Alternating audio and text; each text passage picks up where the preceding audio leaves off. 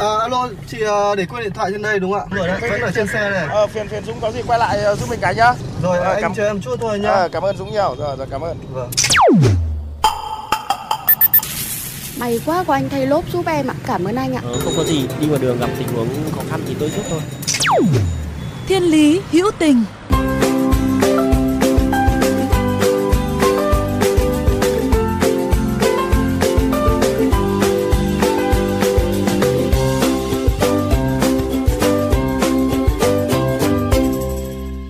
Dạ con chỉ biết là hồi bé là mẹ Hương nhặt con về. Con ở mẹ Hương được hai ba năm rồi. Dạ con thấy con thương mẹ và con ngưỡng mộ mẹ luôn. Mà cái này chỉ một mình mẹ Hương làm được thôi. Con chả thấy ai làm được đâu. Mẹ thì đêm thức trông em. Mà có ngày mẹ ngủ được hai ba tiếng à. Mẹ quên ăn luôn đó. Mẹ Hương là tuyệt vời. Mẹ chỉ lo cho các em thôi chứ mẹ không lo cho sức khỏe của mẹ. Quý vị thân mến, đó là chia sẻ của em Giáp Thành Nam về mẹ của mình. Thức đêm, chăm con, lo lắng đến quên ăn quên ngủ khi con ốm. Đó là những điều mà bất cứ người mẹ nào cũng sẽ đều hy sinh và dành cho con của mình. Nhưng quý vị biết mà, những câu chuyện của Thiên Lý Hữu Tình sẽ luôn thật đặc biệt và ấm áp. Bởi ngay sau đây, Hồng Nhung sẽ kể về câu chuyện của chị Giáp Thị Sông Hương, một người mẹ đã dành hơn ba mươi năm tuổi xuân để cưu mang những đứa con xa lạ.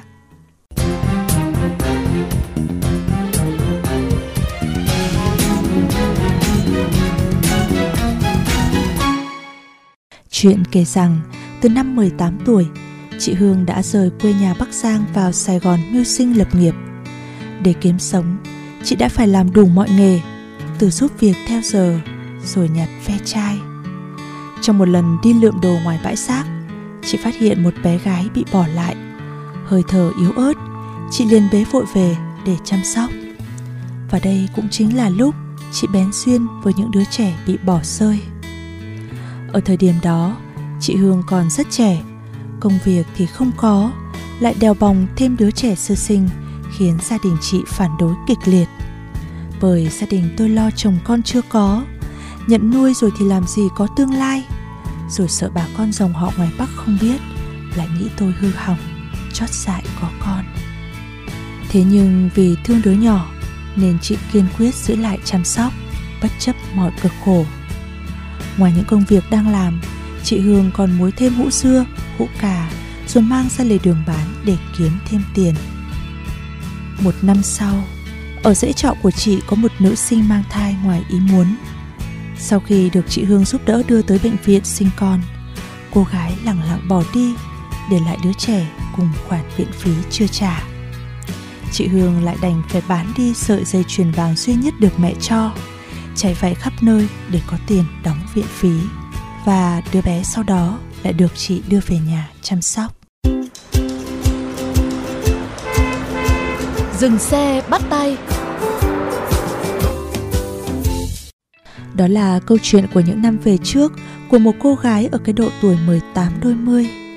Còn chị Hương của bây giờ đã bước sang tuổi năm mươi rồi, vẫn cứ độc thân một mình. Và cho dù có hàng trăm đứa con nuôi, nhưng chị Hương vẫn khao khát mong muốn có một đứa con do chính mình sinh ra. Nhưng vì số phận mà, và cũng vì tình yêu với các con quá lớn, nên chị đành cất lại những nỗi niềm riêng tư. Từ lâu rồi tôi không có ý định lập gia đình hay là có con nữa. Tất cả tình thương yêu của tôi tôi dành cho những đứa trẻ bị bỏ rơi là các con của tôi bây giờ đó. Còn đôi lúc thì tôi cũng cảm thấy rất là tủi thân. Mình không có được một đứa con tự mình sinh ra, nhưng mà trong cái tủi thân đó tôi cũng cảm thấy là rất là hạnh phúc. Vì các con của tôi hiện tại tôi đang nuôi là các con rất ngoan và có hiếu với mẹ Hương. Thế mới có câu nói, công sinh không bằng công dưỡng. Các con hiểu và thương mẹ Hương vất vả, nên các bé khi có ý thức được thì bé lớn phụ giúp mẹ chăm các em nhỏ hơn. Dù là trai hay gái cũng đều tỏ ra thuần thục trong mọi công việc, từ cho ăn đến thay tã. Các con nuôi đều được chị Hương cho mang họ của mình.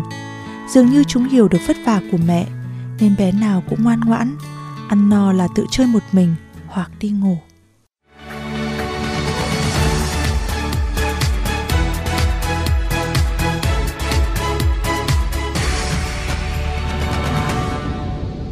lại một lần nữa ngược dòng thời gian kể câu chuyện cùng quý vị. Từ một cô bé giúp việc, lượm ve chai, ông trời đúng là không phụ lòng người có tâm có đức.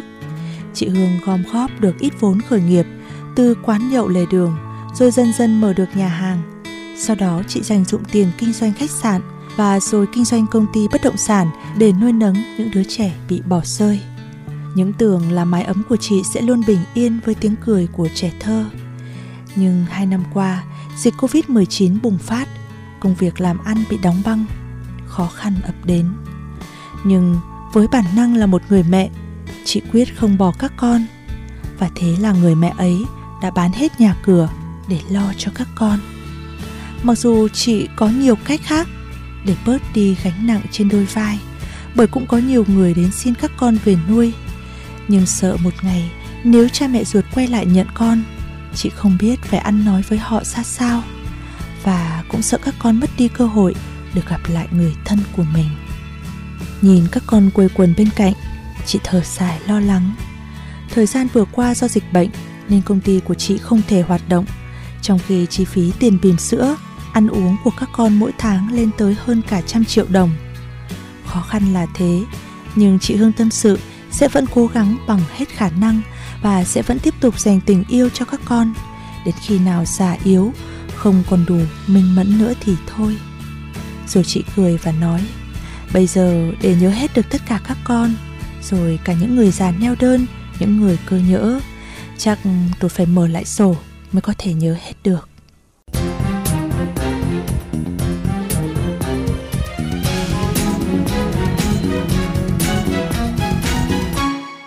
Đến đây tôi cũng tự hỏi lòng mình, điều gì đã tạo nên sức mạnh phi thường cho một người phụ nữ sáng hình nhỏ bé, lại đơn độc nơi xứ người với vô vàn khó khăn như vậy. Chị đáp lại tôi chỉ bằng một chữ, thương mà thôi. Rồi ngay sau đó, ánh mắt chị dạng người hạnh phúc khoe với tôi về những đứa con đã khôn lớn và trưởng thành của mình. Mình cũng có nhiều các con rất là thành đạt. Có hai cháu hiện giờ đang sống ở bên Mỹ, một cháu làm bác sĩ, một cháu làm luật sư.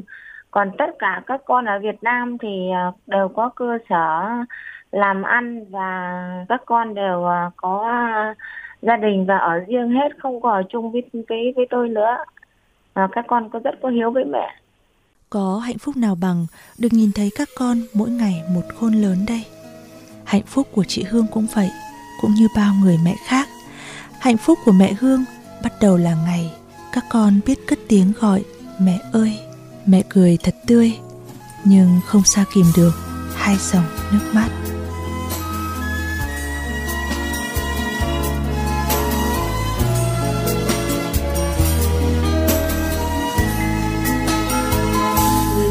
Mẹ bao la như biển Thái Bình dạt dào, tình mẹ tha thiết như dòng suối hiền ngọt ngào, lời mẹ mãi như đồng lúa chiều dì dào, tiếng ru bên thềm trăng ta soi bóng mẹ yêu, lòng mẹ thương con vẫn trăng tròn mùa, tình mẹ yêu mến như làn gió đùa mặt hồ, lời ru mong mong em như sao diêu dẫn dắt, nắng mưa sớm chiều vui cùng tiếng hát trẻ.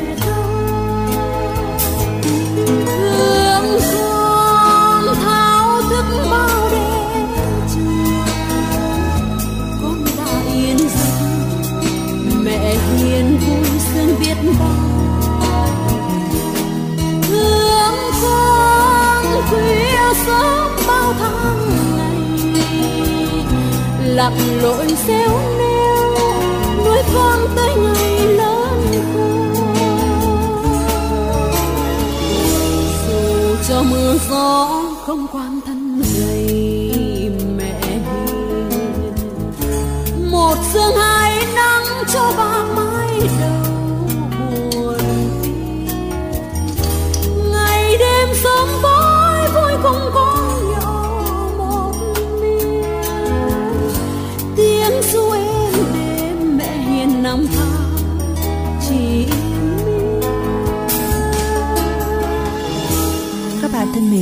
Thiên Lý Hữu Tình hôm nay xin được khép lại tại đây. Nếu bạn có những câu chuyện hữu tình trên các cung đường của cuộc sống, hãy chia sẻ với chúng tôi qua fanpage Thiên Lý Hữu Tình hoặc địa chỉ email thiên lý hữu tình a còng gmail chấm com. Chương trình phát sóng chiều thứ ba, phát lại chiều thứ năm hàng tuần trên kênh vê o vê Giao thông. Để nghe thêm hoặc nghe lại chương trình, thính giả có thể truy cập website vê o vê giao thông chấm vê en, các ứng dụng Spotify, Apple Podcast, Google Podcast với từ khóa vê o vê giê tê, vê o vê Giao thông hoặc gõ tên các chương trình. Xin chào và hẹn gặp lại. Một tình thương bên em như tiếng đàn lời ca. Mẹ hiên sớm tối khuyên nhủ bao đời mặn mai. Khắc ghi bên lòng con trẻ muốn bước đường xa. Thương con.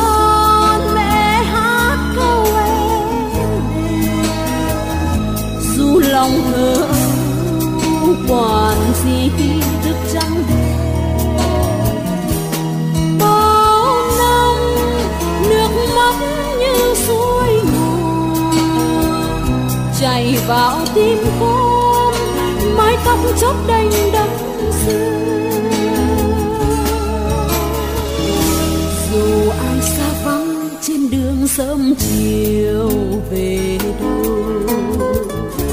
Dù khi mưa gió tháng này trong đời bề dâu, dù cho phơi nắng nhưng lòng thương chẳng làm mơ, vẫn mong quay về vui vầy dưới bóng mẹ. Dù cho phơi nắng nhưng lòng thương chẳng làm mơ, vẫn mong quay về vui vầy dưới bóng